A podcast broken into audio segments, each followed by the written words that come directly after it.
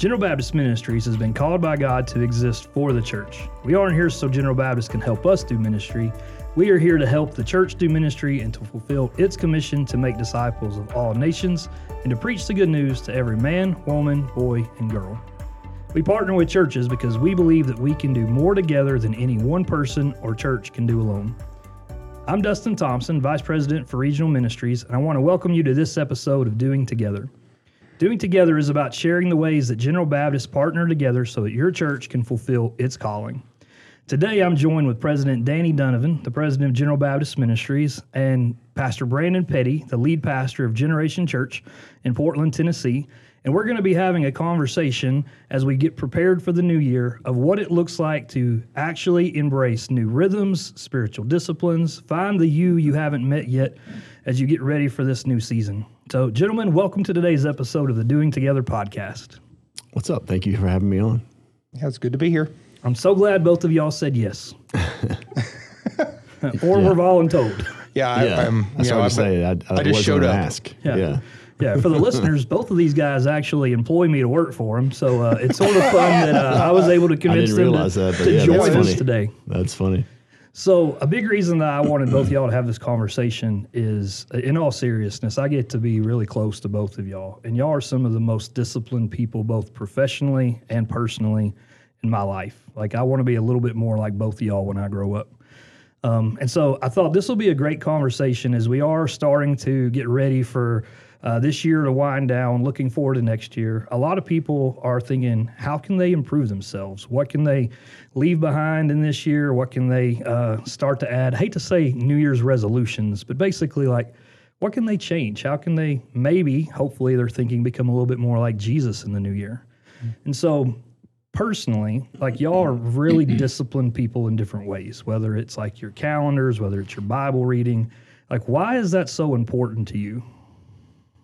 For me, I think it's a, a stewardship thing. You know, like um, I, I on, honestly, before I started pastoring in 2012, or actually, I guess 2010, um, I was kind of one of those people that could survive for a long time off of you know getting by by the seat of my pants. You know, just kind of like winging it.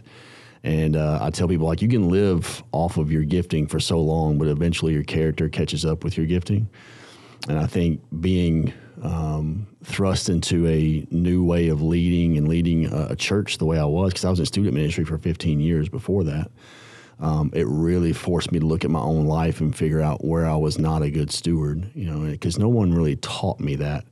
Um, I think you know, I, I, came to Christ later on in my teen years, right after I graduated high school, and so my experience uh, becoming a follower of Jesus, um, it was it was more about you know what you did at church um, than what you did in your own personal life, and so it took years of me getting around mentors and pastors and leaders to figure out like you know if I'm going to one survive ministry, but two even sustain or or endure or persevere as a believer in Christ, then my stewardship has to go to another level. And so for me, whether it's my body, my mind, my time, all, I, I believe all of those are a gift from God that He's called us to steward. So, yeah, that's really good.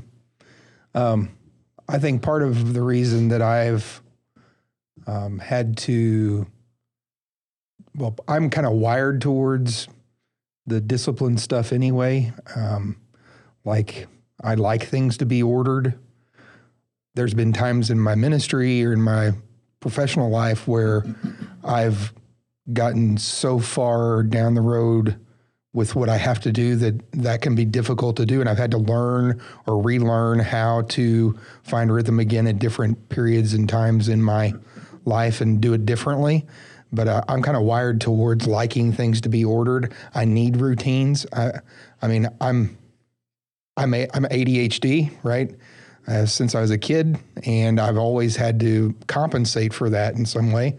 And one of the ways I compensate for that is that I, I like things to have a certain pattern to them. And so I do things, I uh, put things in the same place, in the same way, day in and day out. I kind of drives some people in my life crazy because I get really upset when you move stuff.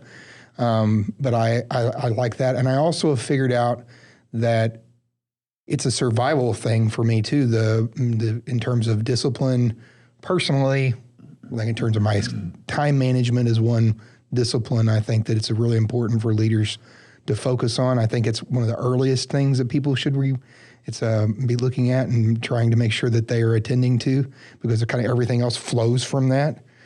Um, to I've I've experienced what burnout, you know, what that could look like, and um, the only ways to really survive that are and to come out of that is to to refocus on the disciplines that are necessary, spiritual disciplines.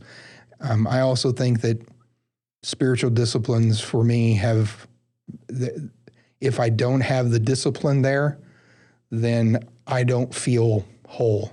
I can't function the way I'm supposed to. I'm not the human being I need to be, and uh, so um, I I feel better. It's just like whenever I go to the gym all the time and I'm um, doing what I'm supposed to do in terms of taking care of my body, I feel better. Same thing with in terms of my spiritual life or in terms of management of myself as a human being in other other areas. I think we feel better, we operate better, we feel more whole as human beings, and um, we find it as a result that we can do the things that we're really called to do. Life becomes better as a result of that. Yeah, I can really relate to the the rhythm concept because, like, for me, 10 months of the year, I have a very consistent rhythm of my life. And then school ends, and then like everything sort of changes. Like just the, the rhythms happen with church in the summer. We have the summit in the summer. Kids are at home. And so I think rhythm and time is really important. I think it's a great place to start. Brandon, you was talking about stewardship. And um, you know, a lot of us think of that as like a financial thing. So essentially, like how do we like hold into account? How do we manage and be responsible for these things? So if everything flows out of time. Like, let's start with how do you both manage and maximize your time so that all these other things that are valuable can be added into your life? Um, I think first of all, to understand the reason why I think we only think stewardship is money is because you know the definition of stewardship is to uh, care for something that is valuable. And I think when we say stewardship is a money thing, it's really a Western thing. It's a it's an it's kind of a capitalistic, you know, it's it's our American dream stuff that it's seeped into our spirituality of like that's what we value. We value success, we value money, we value those things. Uh, to the point to where you know there are people who have stewarded that so well that they've lost their marriage, they've lost their families, they've lost their faith, or whatever it may be.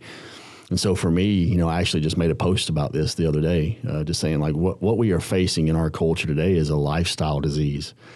Um, most of what is destroying people, families, I mean, even just literally killing people is lifestyle choices.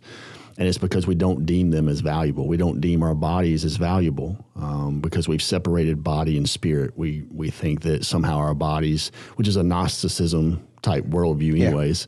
Yeah. It's a my spirit's separate from my body, so it doesn't matter what I do with my body as long as my spirit's okay. But God gave us these bodies to steward um, when it comes to our money, when it comes to our time.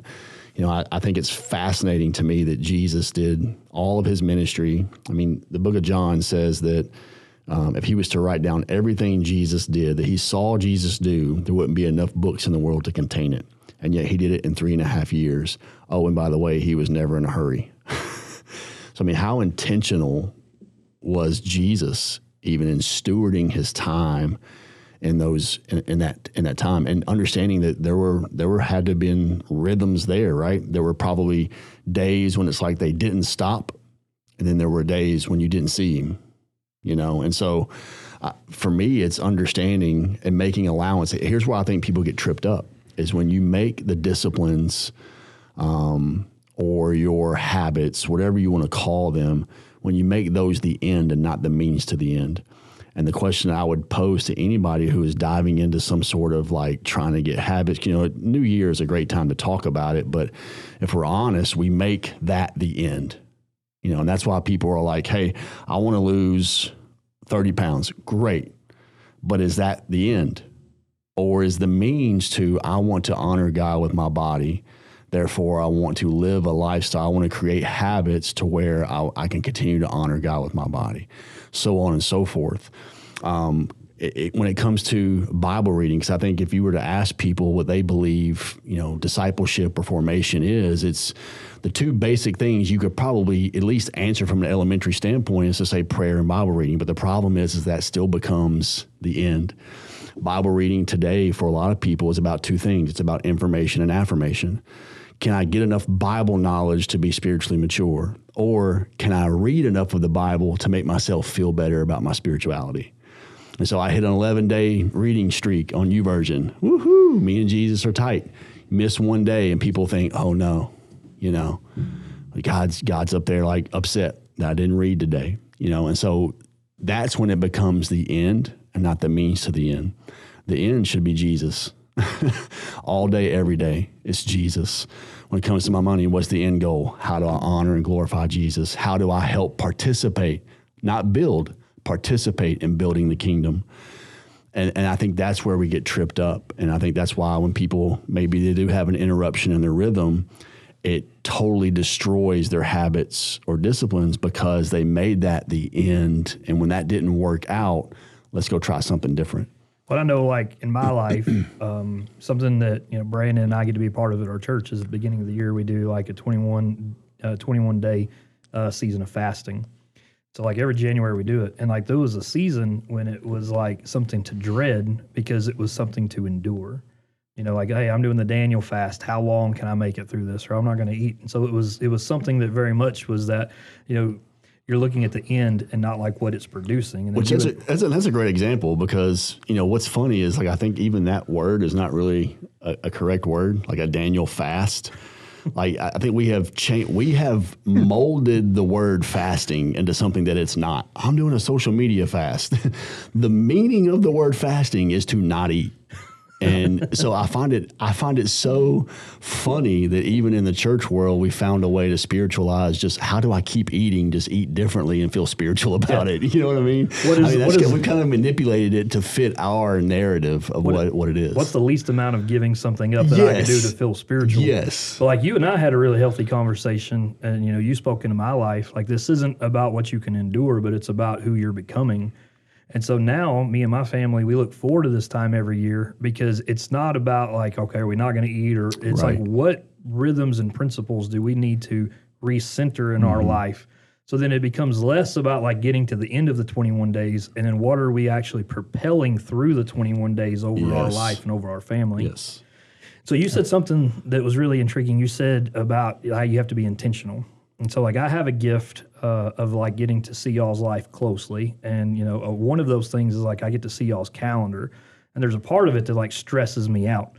But then another part is both of y'all are super intentional when it comes to your time. Yeah. So, like, I see like you intentionally schedule these things that are valuable. Danny, you intentionally schedule time to pray for people and pray for churches. Brandon, yeah. I see you intentionally schedule like your D group time and your quiet time. Like y- y'all are so intentional with your time that then produces um, the margin really to do these disciplines in your life. So, like, how, how do you do that, and why do you, why is time like the, that beginning thing that propels everything else? Yeah. So um, I I operate with. Um, I, I have a thing I, I do an ideal week. Like every there's a, there's a you know you've seen this. I've shared this with you guys. Like if if a week was exactly um, I was going to be able to be in the office every day and all the rhythms were going to be the way I wanted them to be, then this is what a week would look like. And these are the things I'll do during those times. And I block my calendar that way so that it's clear that the things that are a priority to me are and are going to be the things that I have that are first. So if someone else tries to come to me and say, "Well, if you can you do this? Can you meet with me at this time or can we do this at this time?" I can say, "I'm sorry, I can't do that." I think I shared this on the podcast. It didn't been that long ago, but if you say to someone, "I have an appointment at that time," 99% of people are going to go, "Oh, okay." Your appointment may be that you have a time set aside to pray. Um, or it might be that that's a time that you have set aside to study. I think study is a spiritual discipline too. Um, so I think there those kinds of things. I, am right now. I've been working on a, a writing project. I'm trying to write a book, and so I have time that's built into my calendar every day to write. And if I don't do that, then what you know what'll happen is that something else will get in that space. Um, and so I, I've I've learned over time that the, I need to get ahead of things because if I don't get to the calendar first, then I'm basically just ceding my responsibility for my own time to someone else to tell me what to do. And so people can be super busy without being people who are managing their time well. I've some of the busiest people I know are people that are not doing what they need to do in terms of managing their time. Instead, they're letting someone else tell them what to do and with their time. And then they get mad and they're like, well, I don't have time to do the things that I, I need to do. Well, that's your fault because you haven't gotten to your calendar first, made the hard calls that you need to make, and, and put boundaries in place for yourself, for your family, um, for the people that you're that are important uh, to, to, that you're working with in ministry. Um, so yeah, I, I mean, for example, I also have not only would we have like meeting times, but I have one-on-one times with every person that reports to me every week.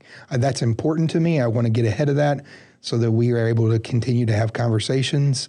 Uh, because not because I need you to do something, Dustin, but because I need to be there to support you in what you're doing. And so it's important for me to get ahead of all those things so that I can be who I need to be for the other people in my life as well. So, um, yeah, I, and it becomes a spiritual thing for me too, um, because I, I build in the spiritual disciplines that I'm doing at that time. I would also say this my calendar and way I deal with it, I don't make big changes to it all the time. I think that it's important for people to not try to, if you're getting, talking about you, people are going to try to do new habits at the beginning of the year, don't try to do everything at once. Try one thing. Yep. Change one thing, and if that you once that becomes a habit or you, that becomes a, a, normal thing, then add something else. Um, I think that doing one different thing a week is probably more than what most people can do. Well, and I would add to that, Danny, that really, uh, honestly, the challenge I would give you first, if you're a person who's like, man, something's got to change, is don't think about what you need to add to your life, but think about what you need to subtract. Absolutely. I think uh, growth comes from subtraction, not addition. And I think when people think, when people start talking about like spiritual growth and you start talking about getting involved, I think the moment you start talking about that, people automatically think, what else can I add to my life? Instead of reevaluating and saying, what needs to be removed from my life? And I think that's the first thing I would challenge people is like, what are you doing with your time? What are you doing with your money? What are you doing with your yes that you need to evaluate and change one thing out of that, subtract one thing. And what that's going to do is create the margin for God to speak to you on like what is the habit that I do need to start. Yeah, and like you have to have that margin in order to add something, or if not, that's where you get overwhelmed and like you know you fail yep. or you shut down and you stop doing these yep. things. And I think people do the same thing with like tools related to like time management or spiritual disciplines, whatever mm-hmm. there is. I I would not add a bunch of new tools. Like if you're yeah. if you use a um, digital calendar, then don't think you're going to be able to add 14 new apps the first week right. about how you're going to you're just going to get frustrated and you're going to stop doing it. Yeah. Um, I went back and re, and re-simplified things here about oh I don't know eight months ago so ago, and I went back to using a paper calendar again, a, a paper. I'm a super digital person. Like I fight for digital stuff here at the ministries all the time. In fact, kind of annoys people sometimes. Just Dustin does too with with it. So yeah. Um, so you know, you're talking about like tools and stuff. I do something that's a little bit weird. Like, I mean, no, yeah, you wouldn't think.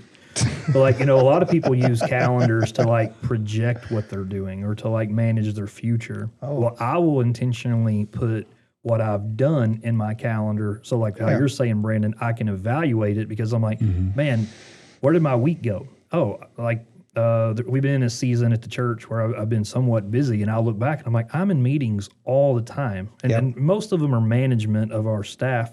But it's like, how can I streamline that? So, like how you're saying, Brandon, like I'm able to question what needs to be eliminated because I've steward or That's I've right. tracked, you mm-hmm. know, what I need to like cut out. Because ultimately, we're spending a lot of time talking on time because it is the one you know commodity that you can't get more of. Like yeah. it's so limited in our life. Yeah. So now that if if people are able to like cut some stuff away, they're able to build some margin. Like, what are some of the disciplines and some of the things you personally have added value into your life by doing? Yeah, I mean, prayer, I think, is for me, and that sounds so spiritually cliche, but honestly, I wish I could remember the quote or who quoted it. Um, but I love this quote. It's like, um, I can't survive without uh, an hour of prayer a day. And if I'm really busy, I pray for two hours, which is counterintuitive to our thought process. Most of us like, I don't have time to pray. But honestly, that that silence, solitude, journaling, prayer time for me, um, I can tell a huge difference if I was to go a day or two without that. Like it messes up my whole uh, just approach, perspective, gratitude, all of those things. Um, I would say if you wanted to start really small, just spend five minutes writing down four or five things that you're grateful for. Um, gratitude, I always tell people, I know it sounds cliche ish, but um, uh, gratitude determines your attitude. And yeah. I think if you can start your day with gratitude, it just gives you a whole new perspective on your approach to the entire day. And so if I was going to start somewhere really small, and for me, what's changed, you know, what's impacted me the most is starting with gratitude. So. You know, I was uh, listening to something the other day when someone was talking about gratitude. They said that it's impossible to um, practice gratitude and to have negative mm uh, thoughts about yeah. about things, negative feelings, because gratitude's a positive thing, mm. and you can't do positives and negatives at the same time in your own psyche. Mm-hmm. So you know, if you start with gratitude, you'll always change your perspective. Yeah. So it's really really good. Well, I, am also a journaler. I do the same thing. I think that it's. To, I started journaling as a discipline when I was in college, and I've I've practiced it pretty consistently over the years. Um, I generally try to do twice a day, once in the morning, once at night. I don't ever always get both, but I'm most days. There's rare that I don't get one of the two, um, and it centers everything else. So my scripture reading, reflection about that, all goes as is kind of it becomes part of that practice as well. I think the I think disciplines are not separated things, but right. they're they kind of build on each other. Mm-hmm. So you know, prayer and writing it down in journals. I always my journals always end with some kind of a prayer. Um, study, all those things they kind of all flow into, and I, I've kind of the thing I've used to tie them all together has been journals over the years. Yeah. it's really cool to go back and look at the ones from yep. years ago and go, oh wow, um, either I still am dealing with that same mm. thing, or I'm you know what I was worried about there. Look at how God has worked, and I, that's not even a concern at this point, or how wrong I was about what I was, how I was worried about something, and am I expressing my my anxiety about something? And then you look at it from years gone, you know, years later, and you go, "Well, God knew way more about this than I did," and it has a way of affirming, you know, the God, work of God in your life over mm-hmm. time. Well, there's a layer of this, you know so, like you said, Brandon, some things just sound cliche. Like to start with, like if you could add one thing now that you've created margin is prayer. People are like, oh, that's super churchy, or like, of course you'd want to do. But like so many times we miss out on like it is like connecting to the power source. Mm-hmm. And so if we're reading our Bible without that, then we really are like you've removed the relational component out of the relationship with Jesus. And so you mm-hmm. really are reading for mm-hmm. uh, either information or you're reading to get through it instead of like that now is you hearing from God after you've had this time with him. Yeah. Brandon, whenever you do prayer like that, you talk about doing doing this as a practice. For you, do you have to do other things over time to order order to keep you tied to to prayer? I mean, is, do you like read somebody else's prayers, or is there other than just kind of sitting there and and praying. I know that that's that's kind of our normal practice in terms of like our tradition. Mm-hmm. We tend to be very much like just me and God, and I just express to God things. But do you have any other things that go into that? that yeah, sure. I mean, uh, sometimes reading a psalm out loud, yeah, uh, is a form of prayer. Like any kind of liturgy, I think people think that prayer is just all right. I'm telling God what I need or I want, but sometimes prayer is just. I love the quote by Mother Teresa. She was getting interv- interviewed. You know, I think it was by Dan Rather and he's like, So what do you tell God when you pray? And she said, Nothing. I just sit there. He said, Okay. Or she said, I sit there and listen. And he said, Okay, well, what does God say to you? She says, Nothing. He just sits with me. And you could tell he was kind of confused. And she said, If you can't understand that, I can't explain it to you. Yeah. You know, and I think sometimes we dismiss the power of just sitting in the presence mm-hmm. of God yeah. and just being. And maybe having a verse or something that you just kind of meditate on or think on. You know what's powerful is you say, you know, when you say that word meditation, you know, so many people freak out, you know, because it sounds like you know some kind Eastern of Buddhist religion. Eastern religion. Yeah. Yeah. But the Bible talks about meditation, and what's amazing about it, the Hebrew um, translation for the word meditate is actually to whisper it to yourself. And so when you see the in the Old Testament, when the, when the Bible talks about like say it on the way to you know on the way home and write on your doorpost and all this stuff, I mean they literally took the word so serious that as they're going through the day, they're just constantly whispering the text to themselves.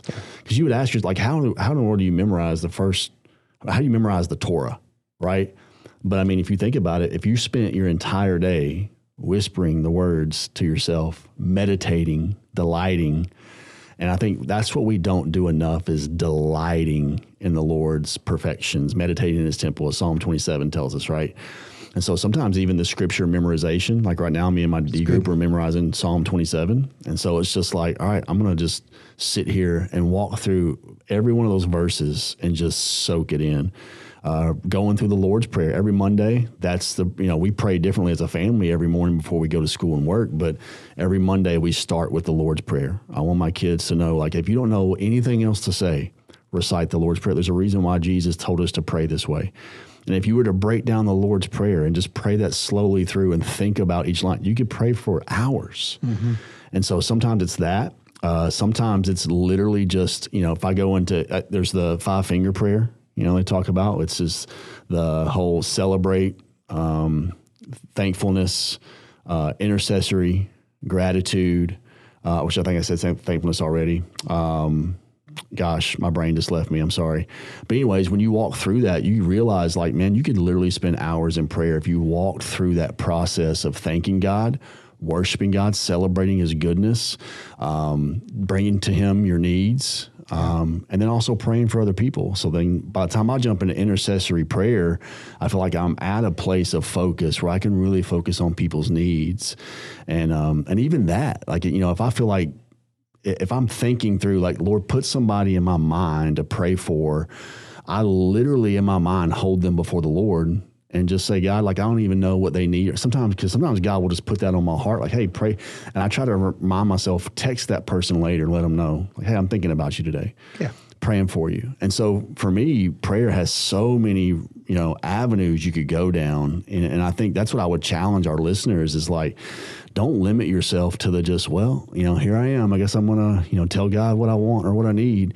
Uh, dive into, and one of the greatest resources I would say is there's a book called um, How to Pray. I know it sounds really difficult, but uh, Pete Greig, anything by Pete Greig, he's such a, a great author. Um, he's, he's the one that helped start 24 7 prayer.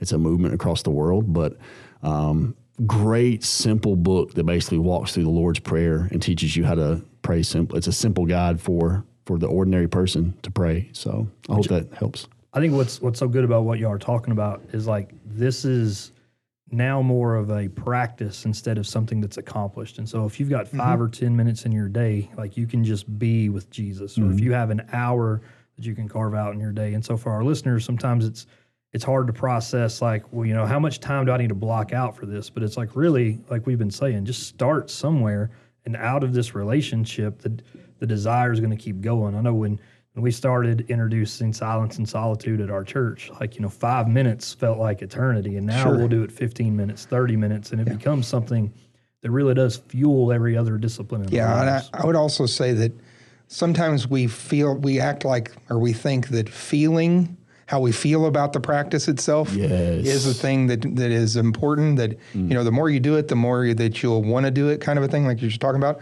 I would I would challenge you to say sometimes the whole point of discipline is that you do things whenever you don't feel it at all. Yes. And some, and I think we tend to, to look at things and go, well, I'm not feeling it today, so I'm not really going to pray. No, you need to pray right now.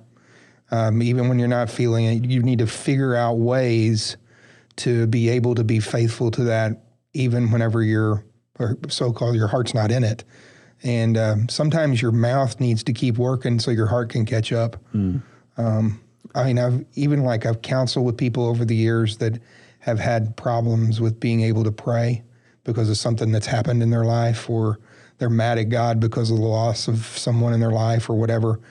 and just trying to find those practices that you can help them to to do in order to help their help their spiritual life to catch up to what they're what they're saying. Sometimes you feel like you're faking it, but I, I think that that's just the practice itself is important um, because it's a discipline, right? You're putting yourself to say, I'm going to do this no matter what. And there's lots of days that I get up in the morning and I go through my morning routine and I don't want to take the time to to do the journaling. Um, but I, I, I'm, I'm like, okay, I need to do this, even if I don't, even if, even if it's not as long and you know discursive as other days. I just do it, and I I've, I do the prayer, and I I take take that time. It has a way of continuing to to bring me to the place where I need to be. Well, and I, I think that's great what you're talking about with uh, sometimes you don't feel it, but the discipline of doing it. And so when, you know, if we shift over and like, hey, you've created margin in your calendar, you, you've introduced prayer and being with Jesus, like I think people would think, hey, this is a great time to segue to like Bible reading. But what I'd like to segue to is like you mentioned that there's times where like you don't feel it, but you you just need to do it. And I know this is something that both of y'all are passionate about because like I know y'all. You know, uh, most people wouldn't know Danny's an avid hiker, can like mega hikes, or like Danny will do like Oh, five mega hike. Well, what I would call a mega hike. Okay. You know, uh, mega hike. We tell you like thirty mile hiker. Like Danny like backpacks and all this stuff, and like will periodically run five Ks just to do it. And like Pastor Brandon is like an avid person in the gym. He actually does something uh, called the Murph, where he'll do it with like a weighted vest. And so, um, if we really are, a lot of our listeners, you know, your leaders in the church, if like if we are these people who are serving and leading and like we're an instrument for God, a lot of times the discipline we neglect is our bodies. I Oh, know this yeah. is something super important to both of y'all. You're intentional with it. You do it when you don't want to. Like, why is that in your life such a big deal? Uh, before I, I want to segue there, but I think this is really important to say because I thought what you just said, Danny, was so phenomenal um, about the emotional part of it. Yeah. Because well, I tell people, I actually preached this to our church recently. Monotony is not attractive. You know, that's why every Disney and rom com ends with the wedding. You know, if you think about it, like they you, you celebrate the dating and all that stuff. Why? Because that is the emotional feel good, but that's when it, the story ends. Right. But actually, That's that's, when the story is beginning, right? Mm-hmm. Yeah. How does a marriage last 40, 50 years? Because they learned how to be faithful in the monotony. That's good. And so I just want to remind people like that is that's that's where you look back over two years. You're like, man, I didn't feel it the last two months, but you look over two years and you're like, oh, I've become a person who reads the Bible every day. I've become a person who prays every day. I didn't feel all the emotionalism, but here I am. And so I think tying that into the physical world to me, um, it really is. I, I, I truly believe we have separated the physical from the spiritual. And the reason why I think it's so important is I mean, you think about the days when you feel the most apt and ready to do the things that God has called you to do, it's usually days that you physically feel able. And so if you think about somebody who does not prioritize their health, and this doesn't mean they have to be a gym rat, doesn't mean they have to, you know, that's not what I'm saying. What I am saying is if you think about the times when you have been less likely to be faithful or obedient to what the Lord has asked you to do, it's probably something physical that has kept you from it whether it's I'm not in a good mood today. Well, guess what? If you fill your body with sugars and bad foods all the time, you're going to be cranky, you're going to be moody, you're not going to want to get up in the mornings. All of those things affect moods, mentalities, mindsets. Um, when you think about how, and I could go on this, I'm not going to go on this tangent or this big rant, but when you think about how food has changed since like the 1930s, um, and you see the difference. If you look back at like some of our grandparents or great grandparents, they worked outside all the time. You know, mean, I look at my father in law, he still lives the same lifestyle he did when he was a kid. And so you'll watch him like on the weekends, like eat all this food. You're like, where's this food going? But then when you watch his week, the guy doesn't stop moving. Yeah. And and so now you take that into not only has our diets changed drastically, but how we move has changed drastically. Mm-hmm. You know, we live sedentary lifestyles. Most of us work behind a desk, or even if we do work a physical job, it's just different. And so, but we don't realize like those things take into account like where's my mindset when it comes to prayer? Where's my mindset when it comes to Bible reading? And if I'm exhausted, then or if I'm in a bad mood or I don't physically feel well, now you're going to be even less inclined to do some of those other disciplines that we're talking about. And I, I, I know you probably got some stuff to add. Yeah, to I, too, I would Danny. also say that.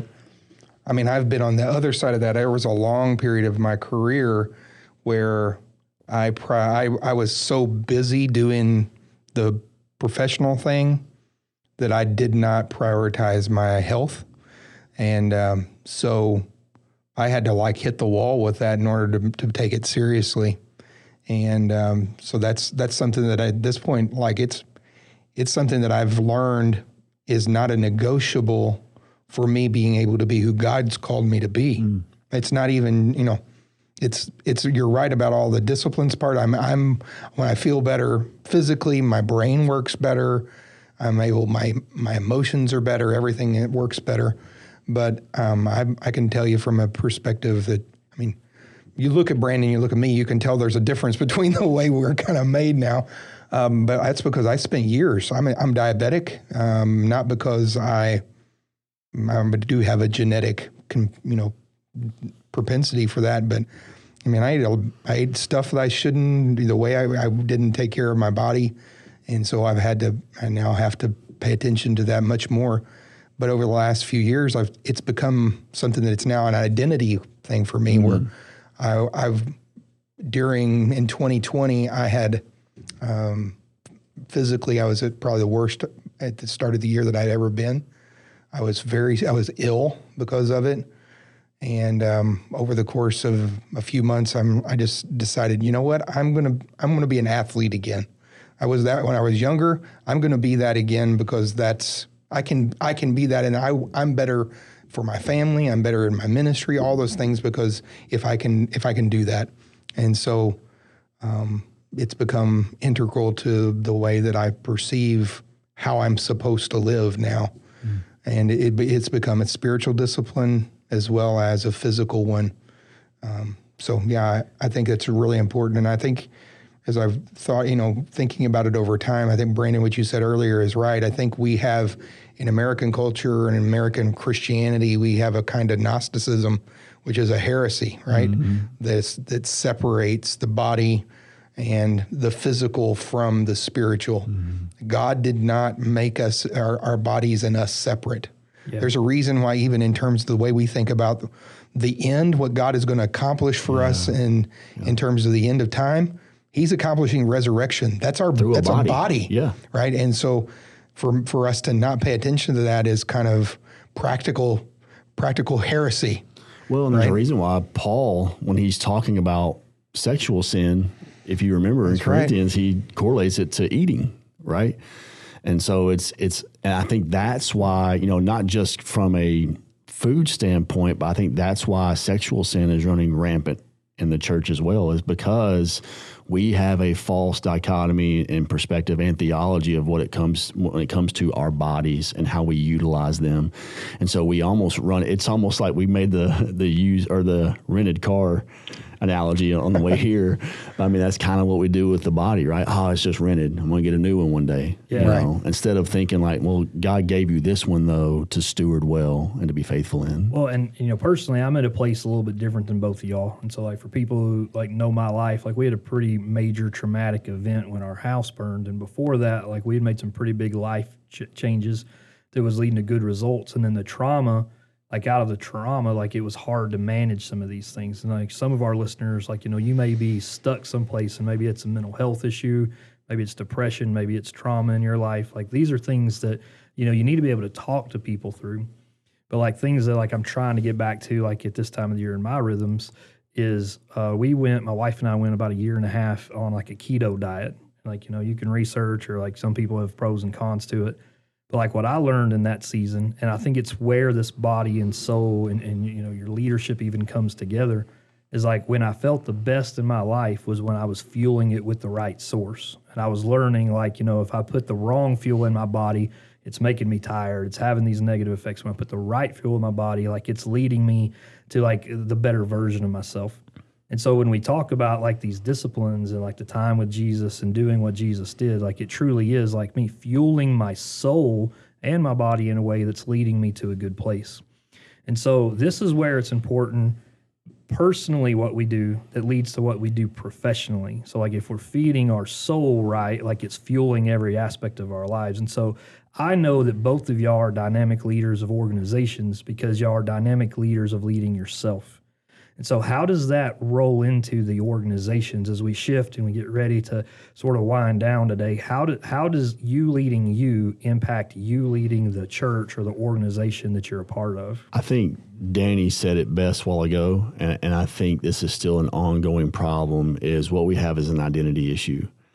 And so for a long time, I found my identity in being the pastor of Generation Church. I found my mm-hmm. identity in being a youth pastor. I found my identity in whatever role or, you know, job or calling, you know, mm-hmm. I have. And my identity is in Christ. Yeah. You know, I've finally gotten to a place in my life where I don't I don't need like I used to need this, Danny. I mean, I used to mm-hmm. need to be a pastor. I used to need for people to be talking about me or talking about our church or I don't need it anymore. And what comes with that is freedom because now everything that I do is birthed out of a place of my love for Jesus and my love for life in general. And so that's how it bleeds over is like, I don't take care of myself so that I can look good on stage. I don't take care of myself so that people can go, oh, look, the fit pastor whatever. Like, I do these things because I love my life that God has given me. I'm grateful for it and I'm stewarding it well. And when I steward the, the most important things well, you know what I found out is that the blessings and favor of the Lord overflows with all of that. And it starts with me and my home first and it overflows into every other relationship. And that's why, you know, if you are good at home, if my wife will sit through multiple times and hear me preach, I feel like I'm doing a pretty good job. there are some wives, pastors' wives that don't want to hear their husbands once. Yeah. Yeah. And so for me, that's how it impacts how I lead is like, I'm not doing this for the church. I'm doing this for Jesus. I'm doing this for the gratitude of the health and life that He's given me. And with that, that impacts my relationships and how I lead the church. But I've heard you said this many times. You don't practice what you preach. You are preaching what you do practice. Correct. Um, so, um, Danny, how do you see that? Like, you know, out of your overflow of your discipline, your time with Jesus, like, how does that impact like the things you lead? Yeah, um, and I've had to learn some of that again over time. Um, I, I think that I think I talked about this even it hasn't been that long ago on the podcast. It's something that's God's been kind of doing in me over the last year is uh, kind of returning back to this idea of I am first and foremost a son of God, mm. and that everything else kind of everything else is not who I am, but that is who I am. The other stuff is because of who I am in Him. Then I do these other things and it, you know instead of getting the cart in front of the horse and in terms of how I understand my own uh, being and why I'm here in this world I'm I'm here to glorify God with my life because he has yes. loved me and and uh, given himself for me so I just simply return my life to him and so uh, there was a few years ago I was going through really a difficult moment in my life and I'd had this prayer that I'd prayed multiple times, and I just said, God, you know, whatever you want with my life, I'll, it's yours to use. And I just kind of took things, just kind of let, let, took my hands off of it and said, okay, um, I need to stop trying to manipulate all of it in order to make it work out the way that I want or mm, for me to experience the things that I want to mm-hmm. experience or whatever that is. And instead, I just need to be who God is, you know, who I am before Him, and let that um, dictate yeah. the way that I, I, the decisions that I make because I see what He's asking me specifically to do, and just to give it up to Him. And whenever I did that, it was like He, it was almost like God was like, "Yeah, that's what I've been waiting for you to do." Mm. Yeah, and things were so much better that way.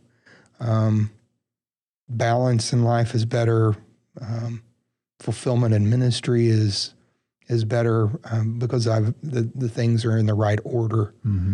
Um, so, in terms of you know how you're personally leading yourself, I think that managing yourself is the first kind of management that anybody does, and it's a prerequisite for any other kind. Yeah. Leading yourself, you can't lead others before you lead yourself, and you can't lead organizations until you learn to lead others, which requires mm. you to lead yourself Yourself, yeah. Yeah. right? So there's there's levels to this, mm-hmm. and some people what people want they they think that they like I want to do, and you, they put this big thing out there down. You know, I want to lead a big church, right, Brandon? Uh, I want to lead a dynamic church like Generation. Well, mm. they don't see all of the ways that God has been working in your life, Correct. and to see how you had to learn to manage and lead yourself first. Correct. Uh, I love what Kenneth Boa in his book "Conform to His Image." If you haven't read that book, That's a great book. fantastic book on spiritual formation. But when he talks about our relationship to work, you know, most of us think we are working to provide, and the and the Bible is clear that God is the provider. We are working as a participator, and so since the fall, you know, work has been around since before the fall. Um, the problem is, is that the fall caused work to be more toil than enjoy. And I think when you get to that place where you realize, because I, uh, when we talk about the identity issue, I think so many pastors, leaders, they are seriously doing this, thinking like, man, if I if I can grow a big church, or if I can have this kind of influence, then somehow I'm doing something significant for the kingdom. Or somehow God's going to love me more. He's going to love me more, even if that means loving my family less. And and I think when you get to that place of understanding, like all I'm doing is being faithful and honoring the work God has put before me and mm-hmm. allowing Him to provide, then I start looking at my stewardship of my life a lot differently because I'm not, you know, because I do think people die on that altar of like, I'm doing this for Jesus. And it's kind of mm. like, I preached a message one time called Making Sandwiches Jesus Didn't Ask For.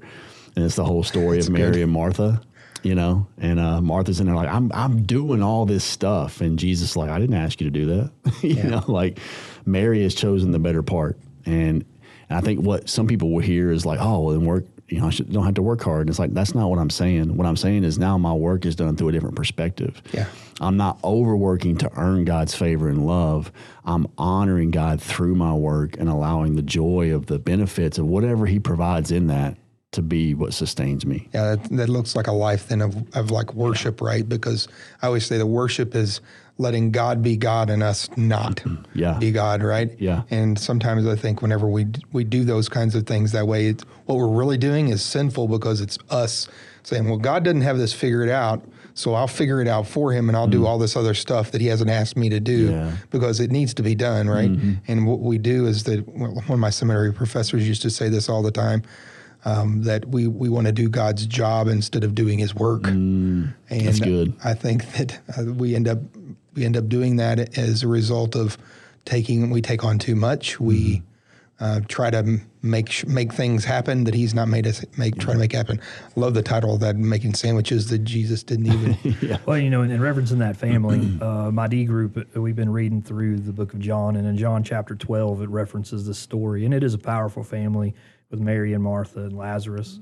And um, it was reading through a Wiersbe commentary, and it talked about like the legacy this family leaves, like the impact that they make is because in this one family, you have both work, worship, and witness all mm. together. yeah hmm. And like when we can do that in our lives, Yeah. like that's when it really starts to make like a generational impact. Yeah. And I think about like the the story of Moses, who he's been with Jesus, he's been with God up on the mountain, and he comes down, and like people can tell. And I think that's where like the fuel source, like the time, all of these things come to come together. Is like I'm around y'all a lot, and what I can tell is you've been with Jesus, and then the organizations that you're a part of, you can tell, and like it rose out of your life into every part of the organization. And so for our listeners today, like I would encourage you, like this is a personal thing and this is a professional thing. Like if you want your church to be better, you know, spend time making your relationship with Jesus better. And out of your relationship, every other part of your church is going to follow that. That's so good. Yeah.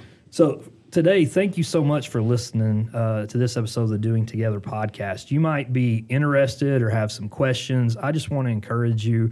Uh, it's not as hard as you think. Just do one thing. If you could do one new thing like you're going to begin the journey to find that better version, that you you haven't. Hey, and to tag on to that, and this is something that I learned recently. It was so good. There's a, a statistic that says that if you spent hundred hours on one particular subject, you would be the five percent expert in that field. And so to add on to that, like whatever you add, like if you add just one thing, if you say, man, I'm going to add gratitude, say this year I'm going to dive into all things gratitude. I'm going to read books on gratitude. I'm going to read articles on gratitude. I'm going to listen to podcasts on gratitude and dive into that and let that become something that and then once you feel like man this is something that's a vital staple of my life then add you know uh, journaling or prayer or whatever it may be but that would just be what i would encourage listeners is don't try to go down every avenue at once dive into one thing and make that a central part of your day. Well, I know for me, like a big part of like me becoming a better version of myself is I have people like y'all who can encourage and inspire me. And so maybe you don't know where to start and you're listening to this. I want to encourage you. Uh, this type of information, this type of wisdom that President Danny and Pastor Brandon have shared are examples of what we offer in our church leadership network. And so, between our church leadership network and Pastor Travis Stevens with our church health ministries, like we have resources, we have people, we have mentors who can help you in these areas. Wisdom, resources to be able to help you find that better version of yourself. And so all of those things are accessible to you by reaching out to us at generalbaptist.com. Uh, we want to help you uh, become that best version of yourself, more like Jesus and a little bit less like you. Um, so if we can help you out, please let us know. And an example of those resources is podcasts and episodes just like this. And so to make sure you don't miss future episodes, I want to invite you to subscribe to the podcast on whatever platform you're using to access our content. And please leave us a review. This helps our content be discovered by others and keeps you informed of the newest information developed for you. I want to personally thank Pastor Brandon and President Danny. Uh, I love these guys, and I'm glad that you got to see a little bit of the faithful men of God that I get to do my life with on the regular. Thank you for joining us today, and we will see you next time on the Doing Together podcast.